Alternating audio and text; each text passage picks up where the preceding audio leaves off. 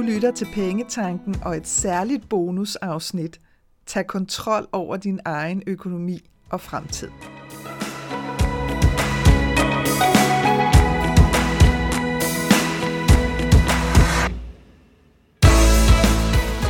Velkommen til Pengetanken. Jeg hedder Karina Svensen. Jeg fokuserer på hverdagsøkonomi med et livsfokus – når du forstår dine følelser for dine penge og dine tankemønstre omkring din økonomi, så har du direkte adgang til det liv, som du ønsker at leve. Lad os komme i gang. Det her er et øh, ganske særligt bonusafsnit, hvor at jeg bliver interviewet af Zoe Adriana.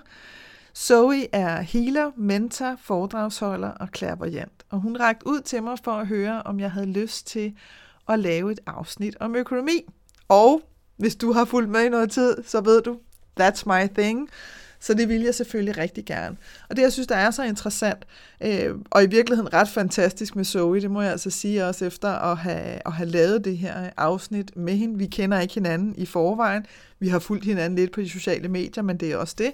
Men det, jeg synes, der er så interessant og super lækkert, har jeg lyst til at sige, det er, at Zoe øh, har sådan et meget, i hvert fald for mig, meget naturligt forhold til spiritualitet. Øhm, og det synes jeg er enormt øh, forfriskende og også øh, balanceret. Og det var ret interessant, fordi inden vi, øh, inden vi gik i gang og ligesom trykkede på, på optag-knappen, der talte vi omkring det her med øh, penge af energi. Og det, det siger Zoe, og så kigger hun på mig og siger, hvordan har du det med det? Øh, og der var jeg helt ærlig og sige, jamen det har jeg det, det har jeg det med sådan lidt på flere forskellige måder. Fordi at det, jeg synes, der sker rigtig meget lige nu, og har gjort det i noget tid, det er, at fordi vi står i det her kæmpe skifte, som også påvirker vores økonomi, som sådan handler om, at, at, at, vi skal, at vi skal kunne finde ud af at navigere på en ny måde i verden i virkeligheden. Ikke? Du har garanteret selv mærket det, og en ting er, hvad pandemien har gjort, men det her sådan skifte fra at være meget fokuseret på det ydre og materielle ting, og hvad vi har og hvad vi gør, og hvad vores identitet udadtil er, så er der i høj grad et kald på øh, at begynde at sådan blive grounded og funderet i os selv i virkeligheden, uden at blive så, øh, uden at blive så påvirket af, hvad alle mulige andre synes og mener. Så, øh, så der, hvor at, øh, at det stikker af for mig, øh, når, når vi sådan siger penge og energi, det er, hvor det bliver det her sådan meget, øh, for mig ubalanceret snak om, at øh, du skal bare manifestere, du skal bare sætte dig ned, og du skal bare, du skal bare, og så kommer det hele sådan væltende ind til dig. Det bliver en lille smule skængert, hvis jeg skal være helt ærlig, øh, fordi der ligger øh, rigtig mange ting i det. Øh, og omvendt, sådan på, på den modsatte side, kan man sige, så har jeg jo også selv lyst til at afmystificere penge, fordi jeg synes, der er en masse historier og en masse fortællinger om, hvad penge og økonomi er, øh, som i høj grad er er sådan magtpræget og, øh, og, og sådan maskulin styret, kan man sige. Altså den her sådan meget hårde energi, hvis vi endelig skal tale om energien i forhold til, hvad det er for et billede, penge og økonomi har haft indtil nu.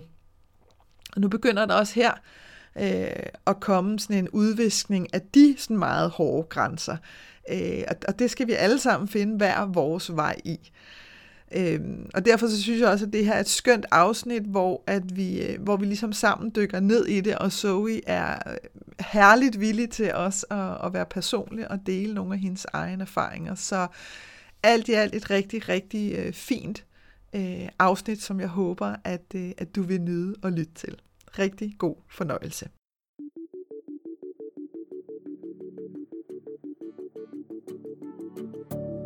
Hej og velkommen til Helhed det her det er en podcast, der sætter fokus på krop, sind og sjæl, og hvor jeg dykker ned i den spirituelle verden for at blive lidt klogere på alt det, der ikke helt kan måles og vejes. Mit navn det er Zoe Adriana. Tak fordi du lytter med.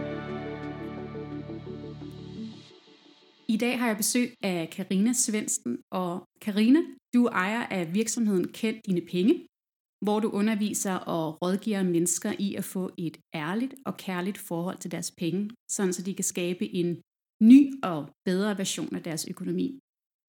Udover det, så har du også podcasten Pengetanken, og du har skrevet bogen Money Makeover Mindset, Skab et liv med penge nok. Karina, rigtig hjertelig velkommen til, og tak fordi du vil være med i dag. Tusind tak, fordi jeg måtte komme, Zoe. Tak fordi du ville. Som nu, nogen nok allerede har gættet, så, øhm, så er du her i dag, fordi vi skal snakke om penge. Og det er noget, som mange af os nok har, måske har et lidt anstrengt forhold til. Og mange af os har måske også nogle sådan lidt dysfunktionelle, eller hvad kan man sige, uhensigtsmæssige mønstre og overbevisninger omkring. Men inden vi skal snakke om alt det, kan du så ikke fortælle lidt om dig selv og din rejse hertil, hvor du er i dag? Jo, det vil jeg rigtig gerne. Øh, og ja, indskudt har jeg bare lyst til at sige, at vi har alle sammen et forhold til penge og økonomi, mm. så kan det virkelig stikke i mange retninger. Så, øh, men, men man kan sige, for mit eget vedkommende, der havde jeg egentlig været sådan ved, ved betragtet som sådan en helt normal, gennemsnitlig forhold til penge og økonomi. Mm. Jeg kommer af en helt klassisk middelklassefamilie. Far og mor, to børn, jeg er storesøster, har en lillebror. Øhm, og der var ikke, altså der var penge nok, der var ikke mega overflod af penge, men der var nok. Mm. Så vi kom på sommerferie og i Tivoli og de der ting, som man sådan var vant til på det tidspunkt. Øhm, og, øhm, og, og sådan var det faktisk længe. Du ved, jeg fik nogle fritidsjob, fordi jeg kunne mærke, at jeg synes, at det var meget fedt at have mine egne penge. Ja. Det her med, at folk ikke skulle blande sig i, hvad skulle jeg bruge mine penge på? Ja. Øh, og så... Øh, og så sker der det, da jeg er teenager, elsker at shoppe, who doesn't, mm-hmm. øh, i hvert fald i den alder, øh, og min mor, hun overgår ikke at gå i butikker, øh, og for mig, der var det sådan en historiefortælling, når jeg skulle vælge tøj. Så det her med virkelig at forvalte det helt rigtige par jeans eller ja. blues eller sådan noget, fordi så kunne man sætte det sammen med alt muligt. Ja. Så hun giver mig, og det er, er kun af dogenskab, altså hun tager ikke nogen bagtanke med det, hun ender med at give mig nogle af mine børnepenge. Okay. og så simpelthen sige, nu må du selv klare det, fordi det der med at trampe op og ned og gå gader, det orkede hun simpelthen ikke. Og det var jo helt magisk, fordi jeg havde aldrig stået med så mange penge. Hvor mange fik du? Øh, jamen, jeg kan ikke huske det. Jeg kan bare huske, at det var meget. Altså, du ved, hvis jeg havde lommepenge, så havde jeg måske et par hundrede kroner i lommepenge, og lige pludselig så stod jeg måske med 1200 kroner. Wow. Altså, det var sådan, wow. øh, og hun kom jo også med de der løftede pegefinger, fordi hendes pengehistorie er, er, er, er, hvad den er. Så det var jo sådan, nu skal du tænke på, at de her, de skal jo strække sig over lang tid, og du skal jo købe meget, fordi der går lang tid, før du får igen, og så videre, og så videre. Øh, og jeg gik ud, og så bragede jeg pengene af på to stykker tøj, kan jeg huske. Et par vildt fede jeans, som var revet op herfra til helvede med lapper indenunder. Mm. Øh, og så en off-piece bluse. Jeg kan huske, alle mine veninder gik i ball dengang. Det var den gang. Jeg er 48, skal jeg måske lige sige. Men, øh, men der var sådan to mærker, og jeg skulle selvfølgelig have det andet, fordi det stak lidt mere ud. Øh, og jeg kommer hjem, og jeg er sindssygt begejstret, og så, og så kan jeg godt mærke, okay, der, der er simpelthen noget, der er forkert her, fordi min mor var bare sådan, har du kun fået det her? Øhm, og det var egentlig sådan første gang, at jeg sådan tænkte, hallo, så vil jeg have min egen penge. Altså det gider jeg da ikke, at nogen skal stå og, og dømme på, hvordan jeg bruger mine penge. Så jeg havde de her almindelige fritidsjob, tager til Paris og bor et års tid, du ved, kommer hjem for jobs, og alt glider egentlig meget godt derudaf. Og så er der den her forbaskede øh, fredag eftermiddag, glemmer den aldrig, hvor at man åbner postkassen, som man plejer at gøre. Der fik man post stadigvæk fysisk. Og så ligger der en rudekuvert, det er der heller ikke noget galt i, men den var fra skat som sagde, øh, du skylder alle de her penge, du har 10 dage til at betale den. Oh, nej. Øh, og jeg havde en virksomhed på det tidspunkt, hvor jeg var, øh, hvor jeg var sådan konsulent som projektleder, og tjente gode penge. Og havde hyret revisor, fordi jeg tænkte, uh, når man skal have virksomhed, så er det nok meget godt med en revisor. Og sådan noget. Så jeg synes, jeg havde været sådan enormt ansvarlig. Og så viser det sig, lang historie kort, at der simpelthen har været en misforståelse med mig og min revisor. Så jeg har betalt skat, men jeg har bare slet ikke betalt alt det. Jeg burde have gjort, fordi han har ikke fået sådan ligesom rettet tallene til. Så lige pludselig så stod der det her kæmpe beløb. Og så startede min, hvad skal man sige, pengetur nummer to, tror jeg. Ikke? Fordi den første halvdel bare var meget normal. Øh, og lige pludselig så stod jeg i en helt, helt anden situation. Og hvad skete der så? Øh, ja, hvad skete der Cliff, så? Cliffhanger. Cliffhanger. Jamen for det første, så var det jo, altså det var vidderlig en fredag eftermiddag, altså hvor jeg kunne ikke ringe til nogen. Oh, nej. Så hele denne her weekend, hvor jeg skulle igennem hele det her spektrum af, det må være en fejl. Mm. Øh, og jeg kunne ikke engang ringe til min revisor, altså, fordi der var lukket. Øh, så, kom, så var jeg sådan over i, så må han betale. Øh, og hvis man bare ved lidt om det, that's never gonna happen. altså, så, og så var jeg ude i, at, at, at så, du ved, så ændrede min verden sig til sådan, hvor jeg sådan begyndte at identificere mig med, nu er jeg sådan en. Okay. Hvad altså, er sådan en? Ja, og sådan en for mig, fordi at, at jeg aldrig rigtig havde relateret mig til penge nærmere, end at man kan tjene nogen, og man kan bruge dem. Nu stod jeg og var sådan en, der havde gæld som kom lige pludselig. Var jeg uansvarlig? Altså, det var sådan nogle spørgsmål, der begynder at komme op. Havde jeg været ansvarlig? Burde jeg have forudset det her? Var det også bare mig, du ved, der legede, at jeg kunne have en forretning, at jeg kunne være selvstændig? Jeg havde overhovedet ikke styr på det i virkeligheden, og burde jeg have sat mig mere? Og så videre, så videre, så videre. Så det var en, øh, det var en ekstrem voldsom tur. Øh, og jeg havde vidderlig lige mødt min daværende kæreste, som så i dag er min mand, så kan man sige, at det gik så meget godt, men, men for ham var det også meget voldsomt. Okay. Øhm, fordi han skulle jo også, altså for det første skulle han se på mig, kan man sige, men så skulle han også identificere sig med, hvad gør vi herfra, og hvad gør vi sammen, og, og du ved, er det, noget, er det mit problem, er det vores problem? Mm. Så der var rigtig mange ting i der var rigtig mange følelser i det.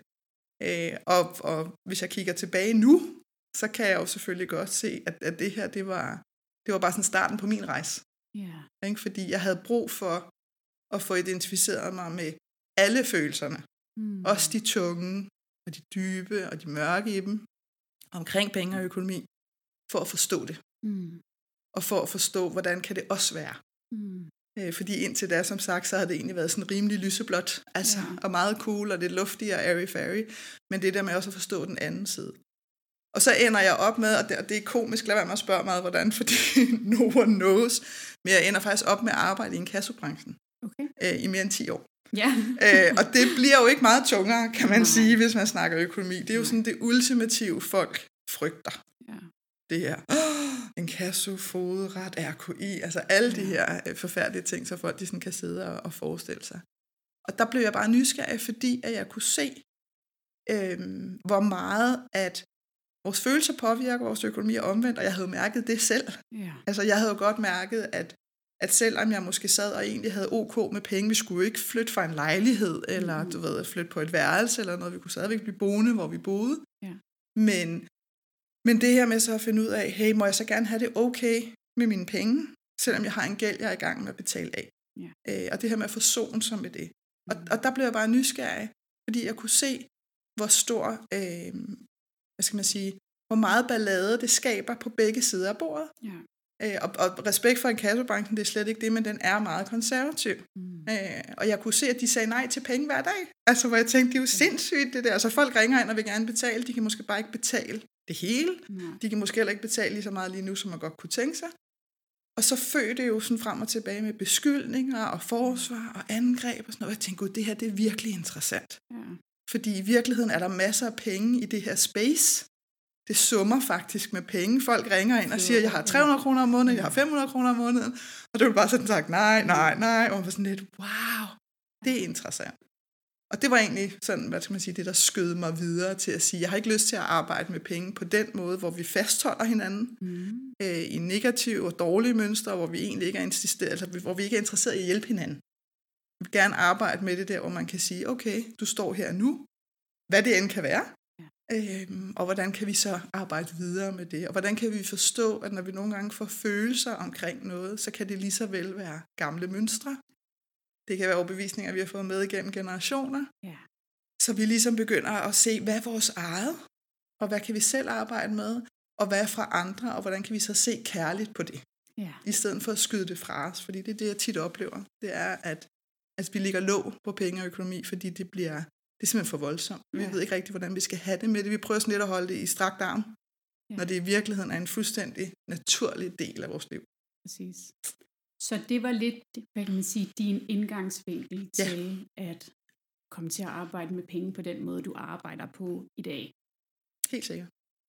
Så Karina, hvad, øh, hvad er dit syn på penge i dag?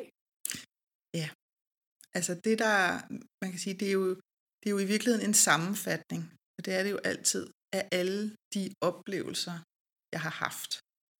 Øhm, så jeg har, jeg har en forståelse og respekt for penge, mm. men jeg ved også, øhm, hvor stor frihed jeg har mm. omkring min egen økonomi. Og det er i virkeligheden den store passion, jeg har. Egentlig det her med at få sådan afmystificeret økonomi, fordi vi også har en tendens til tit at tro, at vi skal vide alt muligt. Ja. Altså, der er jo simpelthen ikke grænser for, hvad vi ikke tror. Hvis vi har et boliglån, så tror vi, at vi skal vide alt omkring alle de boliglån, der findes derude. Og hvis vi sidder og, og overvejer pension, så skal vi forstå alle de forskellige. Altså vi har sådan en, en overdrevet øh, følelse af, at vi skal vide alt. Mm. Og der har jeg jo bare lyst til at sige, altså hvis du går ned i din bank, og prøve at spørge din bankrådgiver, hvordan er de her boliglån sammensat, så ved de ingenting. Det er bare for at perspektivere det lidt. Altså for at sige, at vi behøver ikke at vide alle de her ting i detaljer. Men jeg tror også, det tit er det, der skyder folk væk fra deres økonomi og skaber den her afstand, fordi det virker så kompliceret. Så, så kan man sige, at det din, din fornemmeste opgave er at, at afmystificere det her, når du har en, jeg ved, du har nogle kunder en til en, mm. hvor du hjælper med penge. Øhm, at, at, at det er din opgave at gøre det mere altså afmystificeret, og gøre det nemmere for folk, eller hvad er det, hvad er det sådan mål med? Ja, men det er det faktisk. Det er faktisk at få oversat det ja. til, til noget, vi kan bruge til noget, til noget, vi har lyst til at forholde os til. Ja. Så det her med at få, få fjernet øh, det kedelige, det komplicerede, altså det syn, vi kan have. Ja. Ligesom fortalt om det, hvor kommer det fra, hvem har sagt det, ja. hvem har den forståelse eller opfattelse, ja. hvad er det, du tror, du skal vide, hvad er det, du tror, du skal gøre. Vi har også en latent fornemmelse af, at vi aldrig rigtig gør det godt nok. Ja. Vi sikkert burde gøre noget mere.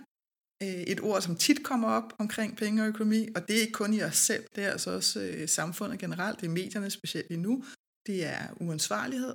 Mm. Øh, og det, det er jo et triggerord, fordi det er så super unfair at hive frem, fordi det trigger, det trigger ting, der er meget ældre end os. Ja. Meget længere tilbage. Og specielt hvis vi er kvinder, fordi vi ikke altid har haft adgang til mm. vores egen penge. Og, og så mange århundreder siden er det heller ikke. Altså, så der ligger rigtig mange ting i det. Så det her med at få gjort det nemmere, mm. meget mere enkelt, øh, meget mere tilgængeligt, øh, og en del af, af et sådan naturlig del af hverdagen. Ja. Tror du ikke, at Altså jeg tænker i hvert fald også, hvis jeg kan sådan kigge tilbage på min egen historie, at jeg føler altid, at penge har været meget tabubelagt. Også selv hvis man har, har lidt penge, og man ikke kan betale sine regninger, eller måske også endda nogen, der har mange penge, og også synes, det er lidt tabubelagt. Altså, hvorfor er der så stort et tabu omkring det her med, med penge og med økonomi og, og regninger? Hvor, hvor, hvorfor, hvorfor er det sådan? Jamen altså, jeg tror, at det handler rigtig meget om magt i virkeligheden. Øhm, og, og for mig er magt, når jeg siger det sådan, ikke negativt. Nej. Øhm, fordi jeg i virkeligheden også godt kan lide at, at tænke på det som, at vi tager magten tilbage til os selv. Og hvis jeg sådan skal oversætte det til, til noget sådan meget relaterbart i hverdagen, så det her med, at vi kan sidde og have en følelse af, at øh, vi kan først gøre det her, hvis jeg får lønforhøjelse. Mm. Sådan en tanke, så har vi lagt magten over vores penge over til vores virksomhed, altså til vores arbejdsplads, til vores chef. Hvis vedkommende ikke giver mig en lønforhøjelse, så kan vi aldrig gøre det her. Mm. Øh, eller ideen om at blive gældsfri. Ikke? Det er jo også sådan en, en fantasi for mange, det her med at sådan blive økonomisk fuldstændig uafhængig. Og så har vi, så har vi en idé om, hvad det giver os. Mm. Øhm, og nu er jeg ked af virkelig at være lyseslukker, men alle de idéer, vi har, det, det kommer ikke til at ske. Nej. Og det er simpelthen fordi, at vi får givet penge nogle egenskaber, som de ikke har. Altså, vi, vi, vi sidder og tror, hvis vi, hvis vi har gæld i dag, og det kan bare være helt naturlig gæld, hvis jeg sådan kan kalde det det, som et huslån, det er der sindssygt mange mennesker, der har. Ja. Et billån, helt almindeligt, behøver ikke at, at være noget som helst. Og... Lige præcis, ja. altså noget, som er sådan en helt almindelig del af rigtig mange menneskers hverdag, øh, og som der ikke er noget som helst galt med. Og det har jeg også lyst til at sige, der er intet galt med gæld. Mm-hmm. Altså, det nytter heller ikke noget, at vi ligesom får kastet alt muligt shame og blame derover, mm-hmm. men, men så kan vi jo godt sidde og kigge på vores kontoudtog og tænke, ej, tænk alle de penge. Tænk, hvis vi havde alle de penge til os selv. Og det, som jeg føler, underliggende rigtig mange mennesker drømmer om, det er i virkeligheden følelsen af tryghed, mm. af indre ro, af frihed, mm. til at vi kan gøre alt muligt. Så der ligger rigtig mange af de her sådan helt grundlæggende følelser, som vi så mener, at penge skal kunne give os. Og det er, har jeg lyst til at sige, lidt synd for pengene, yeah. fordi det er altså et voldsomt, altså det er et voldsomt krav at stille.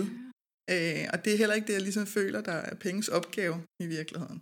Øh, men vi får, vi får sammenlignet det med det. Og det vil sige, når man så får blandet magt med ind i det her billede af mm. ro og tryghed, så bliver det forvirrende. Mm. Altså, og, og så kan man sige, fordi at det jo igennem tiderne, øh, igennem årene, jo også har været lige med magt i rigtig mange situationer. Og hvis man kigger på i dag... Stadig er det. Og stadigvæk er det, fordi kigger på i dag, hvad folk er villige til at gøre for penge. Mm-hmm. Så, øh, så, så det er også noget, vi er nødt til selv at blive bedre til at, at skille fra hinanden. Og så sige, okay, jeg ved, at der er nogle mennesker, der har det sådan her med, med penge og økonomi. Sådan behøver jeg jo ikke at have det. Mm-hmm. Altså, Men hvordan skiller man det her? Ja. altså, altså, det, lyder, det lyder rigtig godt, Frina, men, Ja. ja. men hvordan gør man det? jamen det gør vi ved at begynde at forholde os til vores egen økonomi, sådan på et meget, meget tæt og nært niveau. Altså, hvor vi siger, okay, det kan godt være, at der foregår alle de her ting rundt omkring mig. Det kan godt være, at jeg har en idé om, at, øh, at jeg er afhængig af at få en lønforhøjelse, mm. eller der skal ske alt muligt, før jeg kan noget. Øhm, og det er, det er nemt at fastholde det billede, hvis ikke at vi begynder at forholde os til vores økonomi sådan helt ned på daglig plan. Mm. Og hvis jeg skal give sådan et, et virkelig godt og virkelig mærkeligt eksempel, så havde jeg, øh, jeg havde nogle veninder, og det var faktisk lige midt i, at jeg sad, efter jeg havde fået den her gæld fra skat, Mm. øh, og ligesom var kommet en lille bit smule op af det der sorte hul, jeg havde fået mokket mig selv ned i, og sagde, okay, jeg nægter at jeg nægter at lade det, at lade det sådan påvirke mit liv herfra. Jeg bliver simpelthen nødt til at gøre et eller andet, og hvad kan jeg gøre? Og det første, jeg godt kunne mærke, der var nødt til at ske, det var, at jeg er simpelthen nødt til at begynde at forholde mig til min økonomi meget mere sådan en til en. Altså meget mere, hvad helt konkret bruger jeg mine penge på? Okay. Altså bare sådan helt lavpraktisk. Øhm, Og tror du, de fleste folk ikke rigtig har en idé om det? Altså, for jeg tror, mange af os har måske, jeg kender jeg fra mig selv, sådan en overordnet idé. Og jeg vil bare lige sige, jeg elsker luksusfælden. Altså, det, det er virkelig sådan, jeg, jeg elsker det, elsker det, elsker det. Men, men når jeg kigger på det, mange gange folk bliver overrasket. Altså, de har en idé om nogenlunde, det må være sådan, det må være det, jeg bruger på mad. Eller det må være det, jeg bruger på fornøjelser. Og, og, og mange gange, oftest er det jo helt forkert. Øh, og når jeg så tænker på mig selv, så kan jeg også godt have en idé. Men jeg tror, at hvis jeg sad og slavisk lagde tallene sammen, så ville jeg også blive lidt overrasket. Måske både den ene og den anden vej. Mm. Øhm, så ja, altså, det, ja. Ja, og man kan sige, at det er i virkeligheden, og det, der kan lyde lidt skørt, det er, altså jeg satte mig jo ned og, og ville lave et budget. Øh, sådan rigtig kedeligt, Excel-agtigt schema-budget. Og så tænkte jeg, Nå, det må man kunne finde derude. Altså, der var internettet trods alt det i fuld power der, så jeg tænkte, det må man kunne downloade. Og så stødte jeg på sådan en masse forskellige øh, oversigter og skabeloner, og hver gang så blev jeg mega irriteret, fordi jeg tænkte, hvad sker der her? Fordi det blev så kompliceret. Ja. Altså så så jeg nogen, så jeg kan huske, jeg stødte på nogen, hvor det var sådan, du skal skrive den vigtigste udgift øverst. Og så havde jeg det sådan allerede der, så kom min hjerne jo i selvsving og Hvad er tænker, det? jamen hvad er vigtigst? Ja. Er det husleje, eller er det, hvad er det? Altså, og, og der vil jeg bare lige sige til dem, der lytter med, det er fløjtende ligegyldigt, hvad du skriver øverst. Excel tæller sammen, det er lige meget. altså, det betyder ikke noget. Så er der nogle budgetskabeloner, hvor det er sådan, du skal vælge en kategori. Og sådan, what? Hvad så, hvis den kategori, jeg vil have, ikke findes? Altså, og, og der kan jeg bare huske, at jeg sådan tænkte, ej, det, jeg overgår ikke, hvis det skal være så kompliceret. Øh, og så blev jeg, som jeg tror, der sker for mange, så gav jeg faktisk lidt op. Keep Altså, så var jeg sådan lidt, ej, det overgår jeg ikke. Nej. Og så gik der måske en dags tid, så tog der sådan et, ja, ja, men du bliver ligesom nødt til stadigvæk at få et overblik. og så besluttede jeg mig faktisk for at lave min egen. Altså, så lavede jeg simpelthen min egen. Og så tænkte jeg, det, det må være simpelt. Og samtidig så havde jeg også den her fornemmelse af, fordi rigtig mange er vant til at lave et budget, hvis de skal købe hus. Eller skal købe ejendom, fordi så vil banken vil jo banken have det. et budget. Ja. Og det kender vi alle sammen, så laver vi det der budget, sætter det sikkert også måske lidt pænt op, kommer nogle pæne farver på, ja. og så afleverer det til banken, og så lægger vi det i skuffen hjemme hos os selv, og så kigger vi aldrig på det igen. Nej. Altså, så forholder vi os ikke til det. Og jeg vidste godt, at, at jeg var simpelthen nødt til, fordi at, at jeg stod i den situation, som, som var meget smertefuld, så jeg godt sige, på det tidspunkt, så havde jeg simpelthen brug for en tryghed. Jeg havde brug for sikkerheden i, at det, jeg gjorde, var rigtigt. Ja. Så jeg havde, jeg havde også brug for at afstemme. Så jeg havde simpelthen brug for, at hvor mit budget jo var det bedste gæt, jeg kunne komme med, så havde jeg simpelthen brug for at vide, hvordan ser virkeligheden så ud. Ja. Og derfor så lavede jeg en budgetskabelon, hvor jeg sådan på månedlig basis, det var ikke noget, jeg gjorde hver dag, jeg gjorde det bare en gang om måneden, så sagde jeg, okay, når nu betalingsservice oversigt landede, jamen så tastede jeg de her faktiske beløb ind. Fordi en ting var, at jeg havde sagt, at min husleje var 8.000, men var den så også Ja, var den 8.000 det? eller hvad? Og så havde jeg sådan en, en ekstra fane, fordi jeg er doven, og ikke gider at sidde og regne alting ud i hånden selv, med, med afvielser, hvor jeg så kunne klikke over og se, okay, hvordan ser det ud? Har jeg, har jeg gættet rigtigt i virkeligheden? Ja. Og det tog flere måneder, før jeg sådan kunne mærke, at okay, men så til gengæld begyndte også at komme en ro, hvor jeg sådan tænkte, wow, okay, den her måned gættede du rigtigt, det gjorde du også måneden efter. Okay, det matcher også det, der står på din konto. Så det, jeg mener med det, fordi du kan sige, at selve budgettet i sig selv er faktisk ikke særlig interessant. Det kan være interessant, hvis man sidder og føler, at ej, det kunne altså være fedt, hvis vi lige havde 5.000 ekstra om måneden, fordi så kunne vi rejse noget mere, eller så kunne vi øh, bygge ud med det, vi gerne vil, eller hvad det nu end kunne være. Så på den måde kan, kan det være en fed måde at få øje på muligheder. Mm. Fordi man får også øje på nogle ting indimellem, hvor man sådan tænker, hvorfor er det, at jeg går og betaler til det her, som jeg ikke har brugt i halvandet år? Ja. Øhm, og, og hvor beløbet faktisk er ligegyldigt, fordi det handler også om respekten for penge, har jeg lyst til at sige, og vores egen respekt for vores egne penge. Mm. Fordi en krone er stadigvæk en krone, og 10.000 er 10.000, men det er stadigvæk penge. Og, der, og værdien, værdien er faktisk underordnet der, det er mere relationen til den. Mm. Øhm, men så det ikke mange af os har lidt, jeg ved godt, det sker alle over min kamp, mange af os, men har sådan lidt en, en forkvaklet, eller en, det er måske også lidt, et forhold, som du sagde tidligere. Vi har et forhold til penge, men hvordan vurderer man, om det er et sundt og godt forhold, eller det er skidt? Hvordan, det er bare, når jeg hører det sige, så laver man et budget allerede, det er jeg så næsten af. Ikke? Altså, altså, jeg, jeg har nok et i gemmerne fra 10 år tilbage, men yes. jeg har ikke kigget på noget de, de, de, de sidste Nej. mange år. Nej. Øhm, så, så hvordan, ja, så, så man starter med at lave et budget. Jamen altså, man kan sige, det, nu er det jo bare, altså, altså, og jeg forstår det virkelig godt, og der er virkelig mange, der har sådan et budget, hvor man tænker, sig noget andet, Karina. Ja, kan du ikke sige noget, der er bare lidt mere sexet? Ja, bare noget, der er lidt sjovere og lidt lettere. Øhm, og det er lige præcis der, hvor udfordringen jo er for os, det er, at vi har ikke, vi har ikke lyst til lige der at sætte os ned og få det overblik. Og det kan der være rigtig mange årsager til. Fordi som du selv sagde, det kunne se meget bedre ud, mm. end man havde troet. Og hvad så? Øh, det kunne også se meget værre ud. Det er typisk den, folk frygter. Ej, så får jeg sådan virkelig syn for sagen. Mm. For mig, der er budgettet for det første, så er det sådan din egen nationalbank, og det synes jeg faktisk er ret cool. Okay, altså, det, det, her, det hører altså, det, nå, men altså, det er det jo, det er jo sådan virkelig, det er jo sådan hovedkontor, det er headquarter for dine penge. Ja. Ikke? Det er her alt sker. Det er her, du vælger. Ja. Og det er også vigtigt at sige, det er her, du vælger selv, mm. hvordan vil jeg bruge mine penge? Fordi det, vi kan komme til at glemme, det er, lad os nu bare sige, at du har 25.000 udbetalt om måneden. Øh, og jeg kan huske, at det her, det var virkelig en diskussion, vi kunne tage, når jeg holdt workshops. Øh, hvor folk ligesom sagde, at det er også meget hyggeligt, Karina, at du så siger, at vi bestemmer selv over vores penge. Men altså, når jeg har 25.000 udbetalt, og min budgetkonto har været der, øh, og taget 23.000 af dem, mm. så er jeg altså 2.000 tilbage. Ja. Øh, og jeg styrer jo ikke, altså jeg kan jo ikke, min budgetkonto skal jo have de der 23.000. Det kan jeg jo ikke styre. Pause, har jeg så lyst til at sige. fordi jo, hver eneste måned, så har du 25.000, du bestemmer over. Mm. Det er op til dig, hvad du vælger at bruge de penge på. Så det, der sker, når vi lige pludselig sætter det ind i en oversigt, og det er egentlig bare for at få visualiseret det meget tydeligt. Mm. Det er i virkeligheden det, et budget kan. Det er, at i stedet for, at vi med der bare går og har en overordnet mm. forestilling om noget, så får vi sådan en meget klar visuel billede af, hvordan ser virkeligheden ud, og derfra, så kan du begynde at lave den virkelighed, du faktisk gerne vil have. Men før du ved, hvor du står, du kender godt de der oversigtsbilleder i sådan en shopping mall, ikke? hvor man sådan siger, nu skal jeg finde en eller anden butik, mm. og så har du de der billeder, man skal finde den der røde plet, men her er du. Ja. Ikke? Og den er vi nødt til at finde, fordi hvis ikke vi finder den plet, her er du, så kan vi ikke komme videre. Mm. Og det er i virkeligheden bare det, den indledende øvelse med budgettet er. Det er bare, her er du. Altså det er bare udgangspunktet for GPS'en. Din GPS kan heller ikke vise dig vej, hvis du nægter at fortælle din nuværende lokation. Hvis du sidder nede i bilen og siger, jeg nægter at sige, hvor jeg er. Jeg vil enormt gerne ud i lufthavnen. Øh, hvis hun så kunne sige det sådan, så ville hun sige, så kan jeg ikke hjælpe dig. altså. Så det er i virkeligheden bare et udgangspunkt. Ja.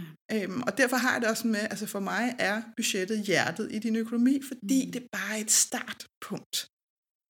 Det er ikke et fængsel, Nej. Men det er faktisk sådan, så du for det første kan få visualiseret, hvor står du nu. Skab noget klarhed. Skab noget klarhed, og så kan du begynde at flytte dig. Ja. Og det er det, mange af os glemmer. Det er, at vi glemmer, at vi har den frihed til at flytte os. Ikke? Altså. Men tror du ikke også, det er fordi mange tænker, at penge kan være lige med frihed? Jamen, jeg, jeg arbejder rigtig meget, fordi så har jeg friheden til at gøre x, y, z. Så har jeg friheden. Men det er jo sådan friheden til at, så er jeg frihed til at købe mig til det her. Så det er sådan lidt frihed. Altså, jeg tror, mange af os binder frihed op på penge. Øhm, og når man så ikke føler, man har den frihed, så føler man sig lidt låst, når man sidder nede i bilen. Altså, nu, jeg gider fandme ikke at fortælle, hvor jeg er henne. GPS'en må selv regne ud det, det, det næste skridt, hvor, hvordan jeg kommer hen i lufthavnen. Men hvordan, hvad kan man sige, i de her tider, nu snakker vi sådan budget og så videre, det er sådan n- nummer et skridt, men vi, vi har lige haft Black Friday i går, øh, og der, jeg ved, der, der er masser, der bruger penge. Masser, masser, masser. Der er masser af penge op, i omløb. Øhm, men i de her tider, hvor vi snakker, øh, renten stiger helt vildt, og elen stiger, gassen stiger, benzinen stiger, alt, alt stiger. Alt føler, føles også meget usikkert. Altså sådan, oh, så har jeg ikke noget frihed, så har jeg ikke øh, frihed til måske at, at gøre de ting, jeg vil, eller min frihed føles indskrænket, for nu er mine penge måske ikke så meget værd. Hvordan, hvordan takler vi en situation, som, som den, vi står i i verden. Nu jeg ved godt, det er et kæmpe spørgsmål. Ikke? øhm, men, men, men hvad gør man? Så vi lægger vores budget, mm. og som hende dame sagde øh, under din workshop, jamen jeg har de her mm. 2.000 eller 3.000 tilbage. Hvad, mm. hvad, hvad, hvad, hvad fanden er næste skridt? Ja, how, how to ja. do. Ja, og det forstår jeg virkelig godt. Altså for det første, så har jeg lyst til at sige, at vi står i en krise lige nu. Øhm, og vi har stået i mange kriser. En krise, som, som jeg har lyst til at definere en krise, så er det, når der sker noget udefra kommende, vi ikke selv er i kontrol over, som påvirker vores liv i større grad. Mm. Så er det en krise. Så, så man kunne også, hvis man, hvis man sådan skulle oversætte til noget andet, sige, og, og det er ikke for at, at sådan downplay eller noget som helst, men, men det er også bare en forandring. Mm. Øhm, det, der sker lige nu, specielt i medierne, det er ikke for at pege fingre, det, det er bare sådan, det er, så, så, så omtaler medierne den her krise med katastrofesprog. Og det forvirrer os, fordi ja. en katastrofe for mig, det er krigen i Ukraine. Det er vidderlig en katastrofe, som, hvor, hvor det er påkrævet, at vi omtaler den med det alvor, den har. Men desværre, så kommer vi også til at tale om kriser med katastrofesprog. Altså vi bruger sådan nogle ord som styrtbløder, og ja. altså vi crasher, og bliver det nogensinde det Altså, det er sådan et meget voldsomt udtryk. Og lad os så bare tage det her forbasket hyggelige budget, har jeg lyst til at sige. Fordi vi gider det, ikke at høre Fordi mere det er virkelig udskældt. Men, men for eksempel i min egen situation, jeg stod jo også med den, og lige pludselig kunne jeg godt se, at altså, jeg kører også øh, i min bil og bruger benzin, ikke? og min elregning stiger også. Ja. I stedet for, at jeg så skal sidde og, og, og blive sådan frygtstyret omkring det, jamen så det, der bare sker for mig relativt hurtigt, det er, at jeg siger, okay, hvor meget har jeg sat af til benzin i dag? Mm. Altså, og hvor jeg ved, at det balancerede, inden at priserne lige pludselig gik i selvsving. Ja. Der kunne jeg jo se med mit, øh, med mit budget, det balancerer meget godt. Og der kan jeg godt se, hey ho, lige pludselig så steg det måske øh, med 40 procent. Jamen, så enten så kan jeg vælge at sige, gluk, gluk, det vil jeg ikke forholde mig til, det må mm. løse sig på en eller anden vej, der er nogen, der må gøre noget ved de der benzinpriser. Øh, det er bare din konto, det påvirker, ja. kan man sige, så den holder so long, mm. ikke så længe. Eller også kan jeg begynde at sige, okay, er der nogle steder, er der nogle andre steder i min økonomi, hvor jeg kan skrue på noget? Ja. Øh, og jeg har en ferieopsparing, for eksempel. Mm. Og det er ikke, fordi man har lyst til at skrue på ferieopsparingen. Vel, man har jo et billede af, hvad man godt kunne tænke sig. du skal ligge ned på en strand med en cocktail i hånden. Og... Det var ikke planlagt, at Shell skulle have de feriepenge. Det var det. Men det var i hvert fald, altså det var sådan et sted, jeg sådan i hvert fald kunne tillade mig selv lige at sætte et kryds for mig selv og sige, okay, jeg, jeg kigger lige igennem mit budget, men jeg kigger lige der i hvert fald, fordi der var en større pulje penge. Så det der med, at du har et sted hurtigt at gå hen ja, og sige, okay, jeg, jeg har simpelthen brug for lige at justere noget nu. Og så har jeg også bare lyst til at sige, vi er også nødt til at huske, at det er midlertidigt. Ja. Fordi vi har sådan en tendens til hurtigt at få sagt til os selv, så kommer vi aldrig på ferie jo. Nej. Altså, hvis man lige pludselig er gået fra at have en, øh, en ferieopsparing, øh, på, som, som vi har gjort, fordi vi har jo måttet skrue flere omgange, så folk kommer op, og vi satte måske 5-6.000 af om måneden til ferie. Lige pludselig så sætter vi altså 2.000 af om måneden til ferie. Så kan man jo godt have den her følelse, vi kommer aldrig mere på ferie. Nu er det slut. Herfra er det bare slut.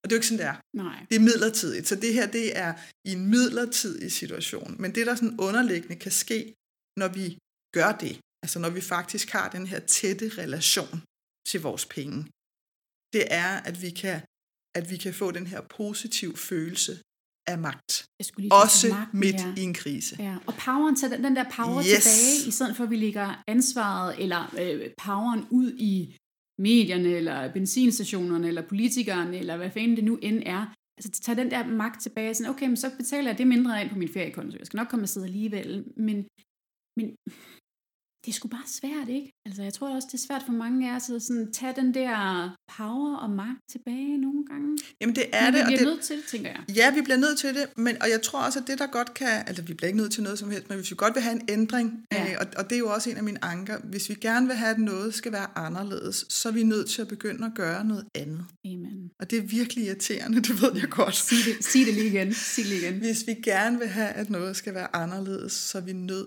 til at gøre noget andet. Ja. ja.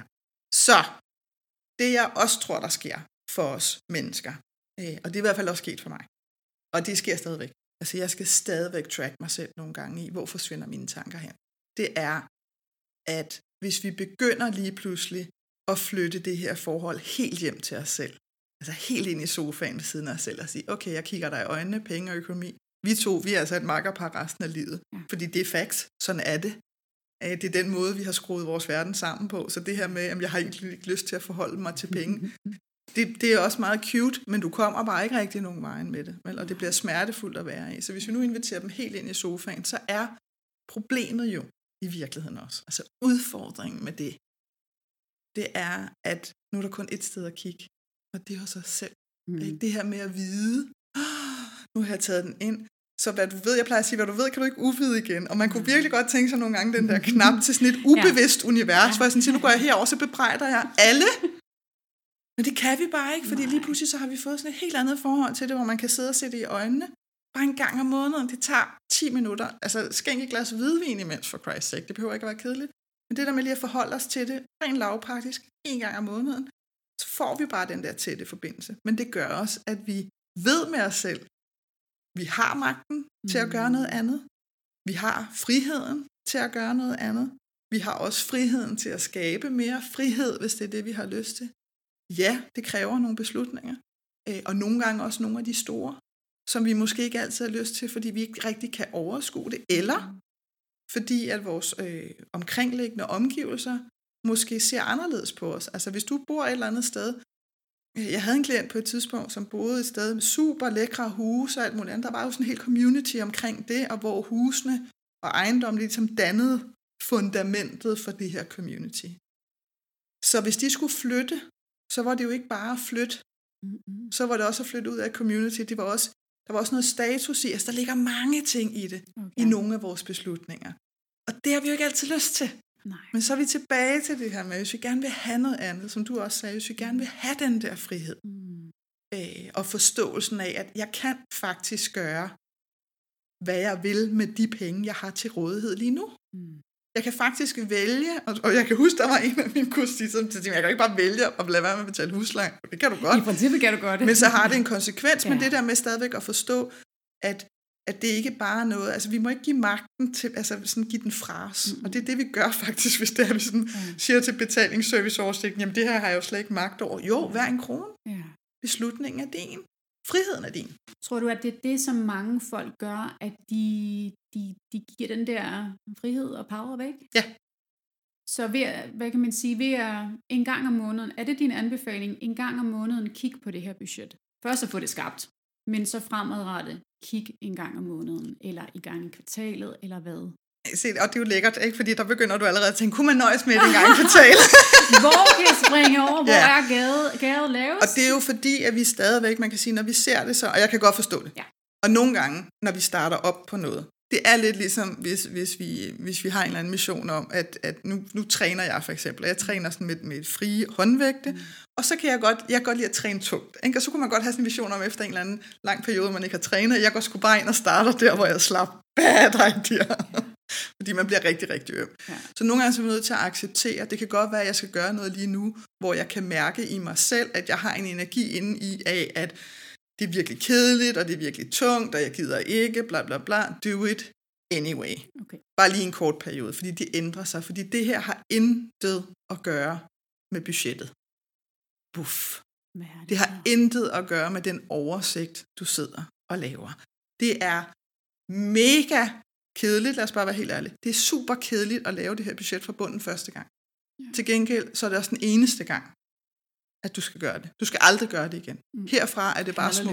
Ja, præcis.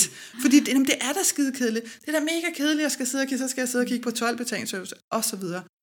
Yes, men jeg tænker også, Altså for dem, der har kørekort. Jeg ved ikke, hvordan I havde det, men altså, jeg havde det ikke sådan, at jeg tænkte, woohoo, så skal jeg ud og have en køreteam. Det synes jeg, jeg synes både, det var mega skrækindjagende, fordi jeg var skide bange for at køre galt. Ja, lige præcis. øhm, og det var da ikke noget, jeg sådan havde lyst til, når man sad der til teori, og man bare tænkte, oh my god, jeg kunne lave alt muligt, det her det er en time, jeg aldrig får tilbage. Men jeg var godt klar over, at hvis jeg lige bider tænderne sammen kortvejt, hvad giver det mig så? Så giver det mig jo frihed. Ja. Ikke? Altså mit kørekort, skulle jeg helt sige, det er altså lige med frihed for mig. Hver gang jeg sætter mig ind i den bil, så er jeg på eventyr. Mm. Altså det er virkelig den følelse, jeg har. Ja. Øh, og det er måske også tilbage til, da, da jeg var barn, og vi kørte på bilferie til udlandet, så var der eventyr, men det er den følelse, jeg har. Mm. Så det er i virkeligheden det her med at skabe budgettet. Det er super kedeligt, sådan er det. Mm. Do it anyway. Gør det. Simpelthen. Det, det handler om derfra, når det er, at vi forholder os til pengene, det er, hvis vi kan begynde at se det som den ene gang om måneden. Og ikke i kvartalet, mm, men om måneden. Okay, og det er derfor, jeg sådan siger, make it cozy. Om der så skal lidt røgelsespinde, eller lidt hvidvin, eller en lidt god kop te, whatever. det er også altså et stykke fordi det tager 10 minutter, så man når altså ikke at blive alt for fuld undervejs. Men, men det er jo også noget, vi ikke er vant til. Vi er ikke vant til at gøre det hyggeligt Nej. at være sammen med vores penge. Hvis vi gør det, hvis vi bare en gang om måneden starter der, fordi der er mange andre ting også i det også, men, men det her med, at vi forbinder os med det en gang om måneden. Det giver god mening. Altså, der er faktisk noget selvkærlighed ved at gøre, nu bliver det virkelig provokerende, det ved jeg godt, når vi snakker om mm. penge og selvkærlighed, men det er der faktisk. Det her med, at vi forholder os til det. Vi, altså ellers så bliver det sådan lidt, nogen vi sætter uden for en hoveddør, så kan I stå derude og fryse. I regn og sne ja. og slud. Og så når jeg skal bruge dig, så skal du for øvrigt bare stille op. Mm. Men faktisk så er det, for mig ser det som en dyb forbindelse til muligheder en gang om måneden. Ja. Fordi det er det, der også ligger i penge. Der ligger muligheder altid. Og inden vi lige øh, gik i gang her med vores podcast, så snakkede vi jo lidt om det her med energi. Og altså jeg, jeg har jo en meget stærk tro på, jeg ved også, det kan også provokere mange, men at alt er energi. Og det vil sige, så er penge jo også energi. Øhm, og i min opvækst, jamen der var, der var energien tung når det kom til mm. penge. Og jeg, jeg ved, Karina, jeg har taget så meget af det med op i min opvækst. Og da jeg så blev 18 og fik et dankort, der maxede det totalt ud og havde en gæld. Og, øhm, så så min, min start på livet med penge var mega dårlig. Jeg tror måske, der er mange, der også har det på den måde, at vi har et eller andet forkvarklet, eller jeg havde i hvert fald forhold til, til penge og økonomi. Og det har taget mig mange, mange år og mange gange, og mange tårer også. Altså, jeg har virkelig været ked af det mange gange mm. over penge. Jeg tror, mange kan relatere til det. Mm. Og det var, det var egentlig først, og det skal lige siges, det, det, det er jo først for, for et par år siden, jeg faktisk har vendt den energi. Jeg fylder snart 35, og det er ikke fordi, jeg, jeg har egentlig haft styr på økonomien, bortset fra den lille gæld, jeg tog der, da jeg var, da jeg var 18. Øhm, men, men for, for mig, det her med at, at, at finde ud af, at penge er ikke farligt, penge er ikke dårligt, der er ikke noget dårligt ved penge, det er bare, mm. det er bare. Mm. Øhm, og så begyndte jeg sådan at undersøge lidt om, jamen hvad kan jeg, fordi jeg, er, jeg har en spirituel tilgang til tingene, sådan, mm. hvordan kan jeg, hvordan fanden kan jeg få et bedre forhold til penge, sådan så jeg ikke vågner grædende hver den første i måneden og tænker, Åh, hvordan skal jeg betale min husleje, hvordan skal jeg få mad på bordet? Og så, så undersøgte jeg lidt, så så meget fandt jeg frem til det her med, at hvordan, altså følelsen, følelsen er så mega vigtig, når det kommer til penge. Og jeg havde en periode, øh, hvor jeg virkelig prøvede, og det her kommer rigtig meget til at trigge nogen, ikke? men virkelig prøvede at sige, tak hver gang jeg fik en regning. Tak fordi der er nogen, der har stolet på at sende mig en faktura, som jeg skal betale om 60 dage. Tak for det.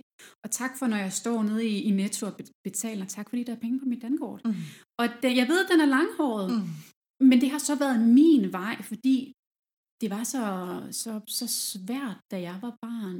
Men når jeg siger penge og penge energi, hvad tænker du så? Strider det på dig? Jamen, øh, ja og nej. Fordi jeg, jeg er, er grundlæggende fuldstændig med dig. Altså fuldstændig. Og det er også derfor, jeg taler om, at penge kan være selvkærlighed, hvis vi begynder at ændre ja. vores forståelse af dem. Ja. Øh, og, og det kan faktisk give os rigtig mange ting også, som ikke handler om ydre ting. Ja. Fordi en frihedsfølelse er i høj grad en indre følelse.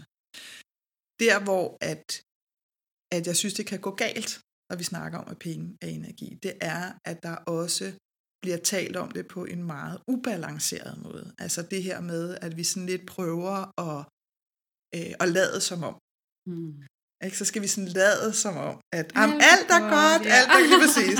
Og hvis du, altså, hvis du skulle prøve at sige det til dig selv, hvis du vågnede grædende, så er det altså ikke der, at man sådan tror på, apropos det, som du også siger, det her med følelsen i det. Det bliver utroværdigt for os, hvis vi skal sidde og sige, ej, alt er godt, alt er godt. Det bliver meget skingert. Ikke? Mm, altså, øhm, hvor at, at, at hvis vi kan nærme sig, ligesom du så også vælger at gøre, mm. så stille og roligt med for det første at forstå, hvor ekstremt privilegeret det faktisk er, at vi overhovedet har penge. Altså det i sig selv øh, kan være et perspektiv, der kan være sundt nogle gange lige at tage ind. Mm. Fordi vi kommer til at tage rigtig mange ting for givet. Ja. Så det her med bare lige at sådan tage den ind og sige, wow, jeg har faktisk råd til at betale for fire væg og et tag. Det kan godt være, det kun er et værelsested, det kan godt være, det kun er en etværelseslejlighed, det kan også være, det er en kæmpe penthouse, doesn't really matter. Mm. Jeg har faktisk penge til at gøre det. Nu siger bare det med at gå ned og handle ind. Mm. Så, så det der med også, øh, og det ved jeg også, at du har fokus på, men det her med også lige en gang imellem at forbinde sig med taknemmeligheden i det. Mm. Og det er faktisk også noget af det, vi kan tage med ind, når vi bare lige den ene gang om måneden for eksempel er i forbindelse med vores penge. Det her med at sige, wow, okay, jeg fik de her penge, som jeg havde regnet med, jeg havde lagt ind i det her forbaskede budget, ja. som jeg så stadigvæk vil sige er et kærligt ting at gøre. Øhm, wow, hvor, lave det. hvor er det fantastisk, at jeg gør. Du må gå ind og hente min budgetskabelon. Den er ganske gratis. Jeg har, jeg har faktisk hentet den. Den er meget, meget simpel, jeg så, lover det. Og så har jeg ikke kigget på den siden. Præcis. Men det er også et skridt, jeg har okay. også lyst til at sige. Okay, det er også et skridt, fordi der er jo noget, nu sidder vi og snakker i dag, mm. ikke? du har været så sød at invitere mig her, der er jo en nysgerrighed et eller andet sted, mm. og det mm. føler jeg i virkeligheden, at der er hos rigtig mange, der er sådan en begyndende nysgerrighed, og når vi så lytter til penge og energi, mm. så er det bare så vigtigt, synes jeg, at vi lytter til nogen, hvor at vi kan mærke en balance indeni, når vi lytter til det. Og det kan vi faktisk godt mærke. Vi kan godt mærke, nu spurgte du mig, prikker det til noget? Mm. Og man kan godt mærke, om man sådan føler sig prikket til, fordi at det sådan er positivt provokerende her, så skal jeg flytte mig lidt. Ja. Jeg skal stretch mig lidt. Ja, mine tanker skal sådan lige, hmm, hvad nu hvis jeg gik ned ad den vej og lige legede den leg et øjeblik? Hvordan vil det så føles for mig? Og så kan du også godt føles, hvornår det simpelthen er sådan helt syrligt mm-hmm. og, og virkelig stikker. Ja. Og det er, altså det er også en del af den samtale, der kører omkring penge og energi. Så det er bare sådan min anke og virkelig sådan mærke ind i, at det er altså følelsen omkring det her. Vi kan ikke lade, altså vi kan aldrig, det der med fake it till you make it, jeg virkelig ikke favor af det på Nej. den måde, fordi det har sådan en, en off-vibe i følelsen til at starte med. Ja, det er rigtigt. Hvor vi skal prøve at være noget andet, end det vi er. Men tror du ikke også, det prikker lidt, eller stikker lidt til folk, når der står en eller anden, måske en eller anden guru med millioner på bankkontoen og siger, det er bare energi, du skal bare forene dig med energien. Siger, det skulle da fucking nemt for dig at sige. Ja. Der står måske 10 millioner eller 50 på din bankkonto. Jeg sidder her, jeg kan næsten ikke betale min husleje. Ja. Så øh, det, det, det, det er jo klart, det, ja. det prikker til folk. Ikke? Ja. Altså, hvor, hvor jeg tror også, min mission øh, i livet, og nok også din, det er sådan at gøre det lidt mere i øjnehøjde. Mm. Hvor kan vi, altså at møde folk, se dem i øjnene, og sådan, hey, jeg skal nok hjælpe og støtte, du, vi, vi, vi tager det lidt mere i, ja, øjenhøjde. Ja, og skridt for skridt. skridt, for skridt altså det her med, fordi det kan jo, det kan næsten blive arrogant, øh, det her med sådan at sige, du skal jo bare, det er bare fordi du ikke kan finde ud af, mm. at, øhm, og vi er alle sammen på hver vores rejse. Ja. Og vi har, vi har alle sammen, du har din historie med dig, Øh, der er også de ting, vi, vi ikke engang, øh, vi ikke engang kan, kan mærke og se endnu, fordi det kommer generationer tilbage. Altså det er ikke mere end et par uger siden, at jeg selv blev bekendt med, med sådan en overbevisning, hvor jeg kunne mærke, wow, den har jeg faktisk ikke været i forbindelse med. Okay. okay, der kommer noget her. Og så bliver jeg bare nysgerrig på at sige, hmm, jeg har faktisk ikke lyst til, at den skal være her. Hvor, kan jeg vide, hvor den kommer fra? Hvad var det for en følelse? Jamen, det var, øh, det var det her med, at penge og begejstring bare ikke hørte sammen. Uh. Okay. Yes. Hvorfor? Det var olie og vand, og, og jeg var nemlig meget sådan, wow, hvorfor ikke det? Hvor kom den her fra? Og det var i virkeligheden den her sådan øh, genopdagelse af, af den her øh, oplevelse, som jeg fortalte om med min mor, hvor jeg havde ude og købe det her par jeans og en bluse. Det var faktisk den, der sådan triggede den, ja, hvor jeg sådan tænkte, wow, der var noget, hvor at jeg var jo topbegejstret og stod her og sagde, prøv at se, hvor fede de er.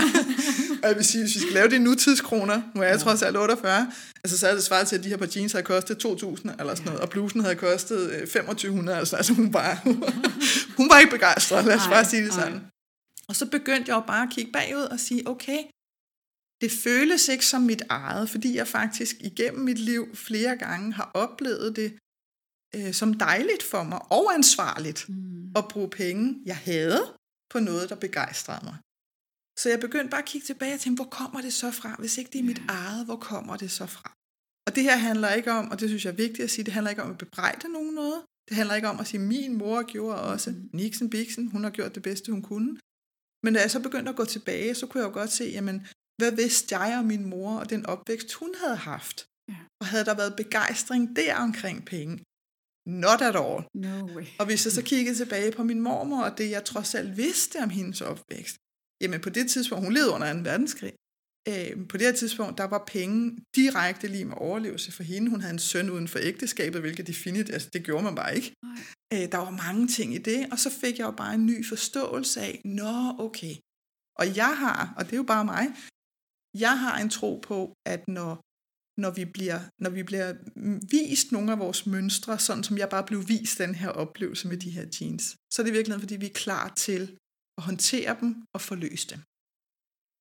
Amen, den køber jeg. Yes.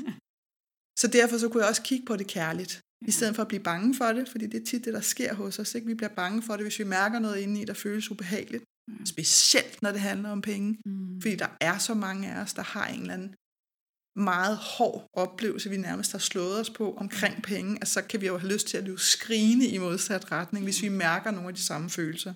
Fordi vi lidt bliver bange for, at der vil ske noget dårligt igen. Men i virkeligheden er det bare et mønster, der kommer op og siger, hey ho, kunne vi snakke sammen omkring det her? Har du lyst til at tage dig af mig nu? Lige præcis. Æ, og så er vi tilbage til igen, jeg stopper ikke. Så er vi tilbage til den ene gang om måneden, hvor vi får en mulighed for at connecte os men det giver jo mega god mening. I know! oh, ej, det her ord budget, ikke? Altså, det, det, det strider på mig, men jeg kan mærke nu, hvor vi har snakket lidt om det, det strider mindre og mindre, ikke? Fordi det er jo, yes. det er jo en følelse af, nu tager jeg sgu lige min power tilbage. Og nu kigger jeg lige på de følelser, der er om, øh, om penge, og hvad har jeg med fra bagagen, og hvad, hvad, hvad er mine følelser, og hvad er måske min mors, eller min fars, eller hvad end det kan være, eller samfundets. Og så tage noget ansvar for det. Uh, men det er stort, ikke? Altså lige pludselig at skulle...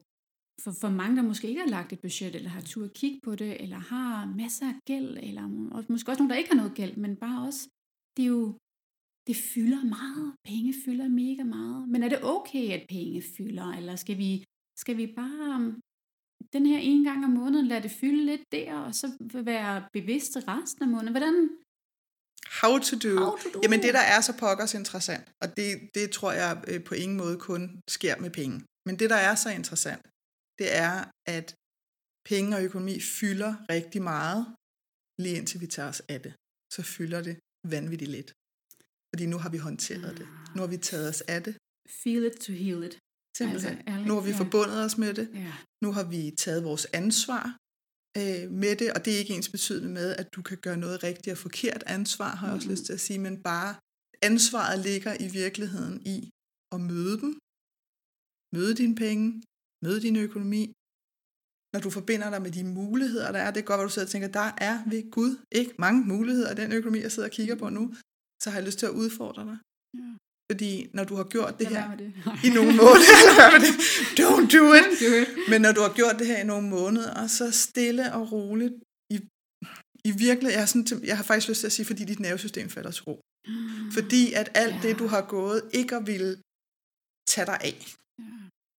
For eksempel at få et overblik, sådan, så du i mm. virkeligheden ved, hvordan virkeligheden ser ud. Det er jo meget simpelt. For eksempel det. Det kan vi jo holde væk fra os i lang tid. Lige snart vi håndterer det, så bliver det opløst. Altså så er mysteriet, mysteriet er slut.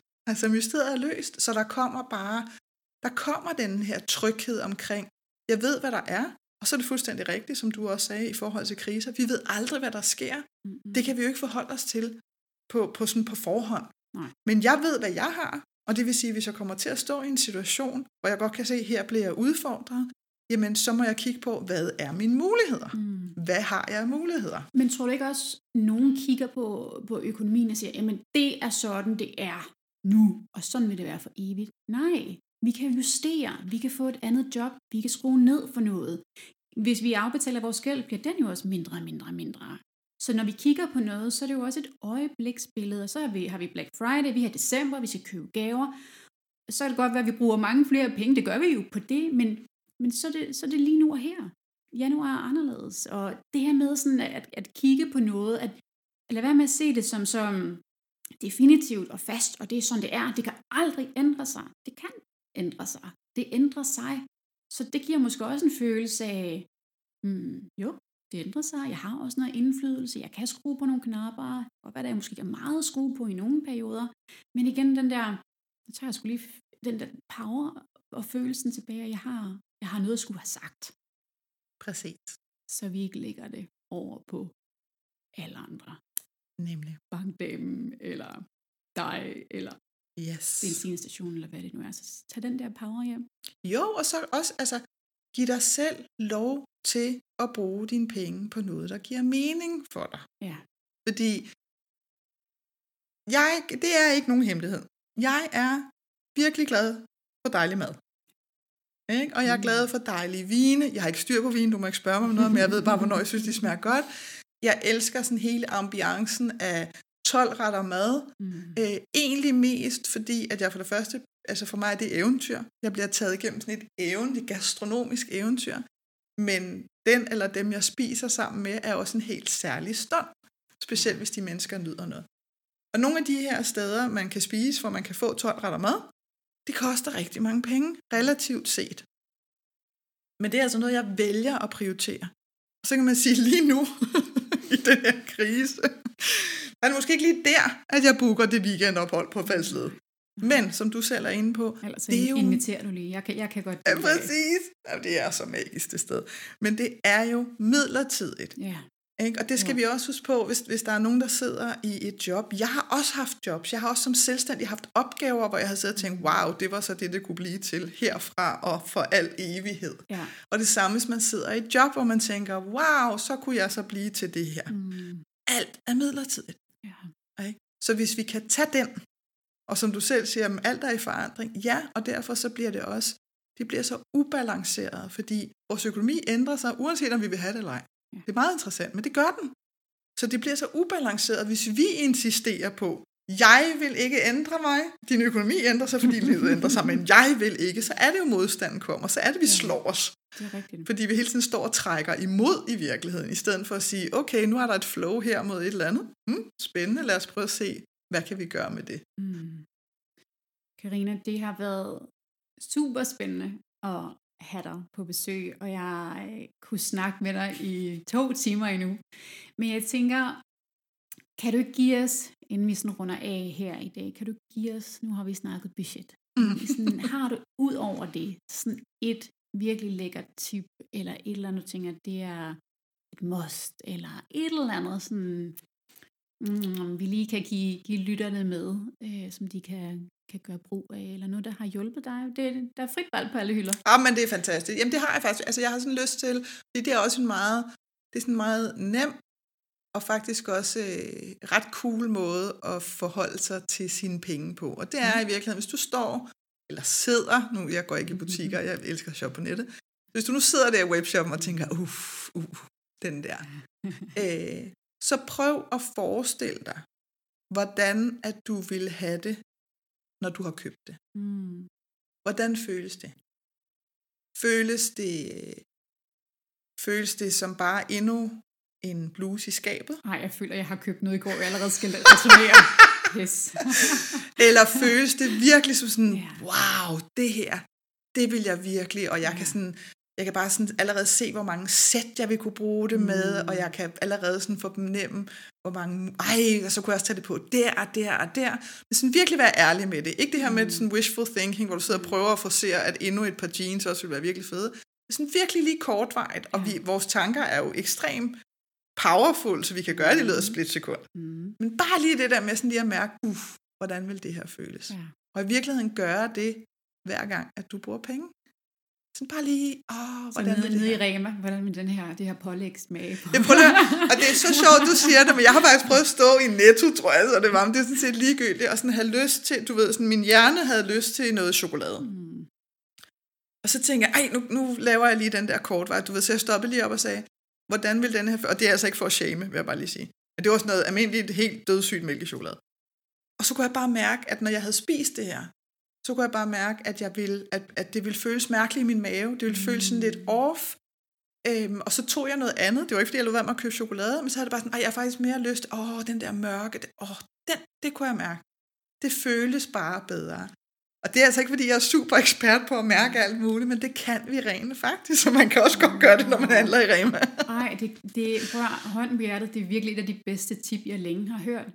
Fordi det, det, det indbyder jo også til, at man er lidt nærværende. Mm. Både med, Præcis. hvad man har lyst til, men også med sine penge. Ja.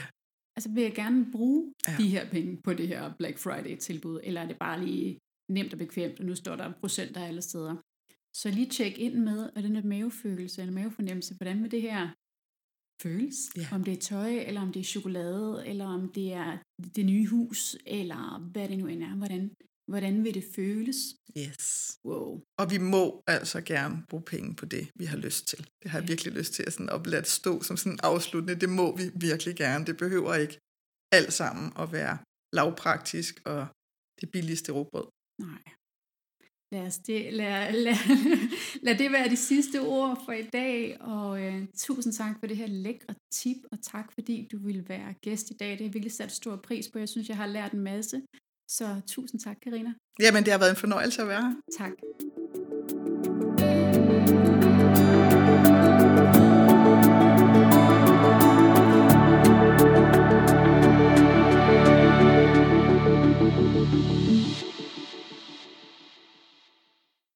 Jeg håber, at det her afsnit fra Pengetanken har været med til at inspirere dig til at skabe et liv for dig selv med penge nok til det, som du ønsker dig.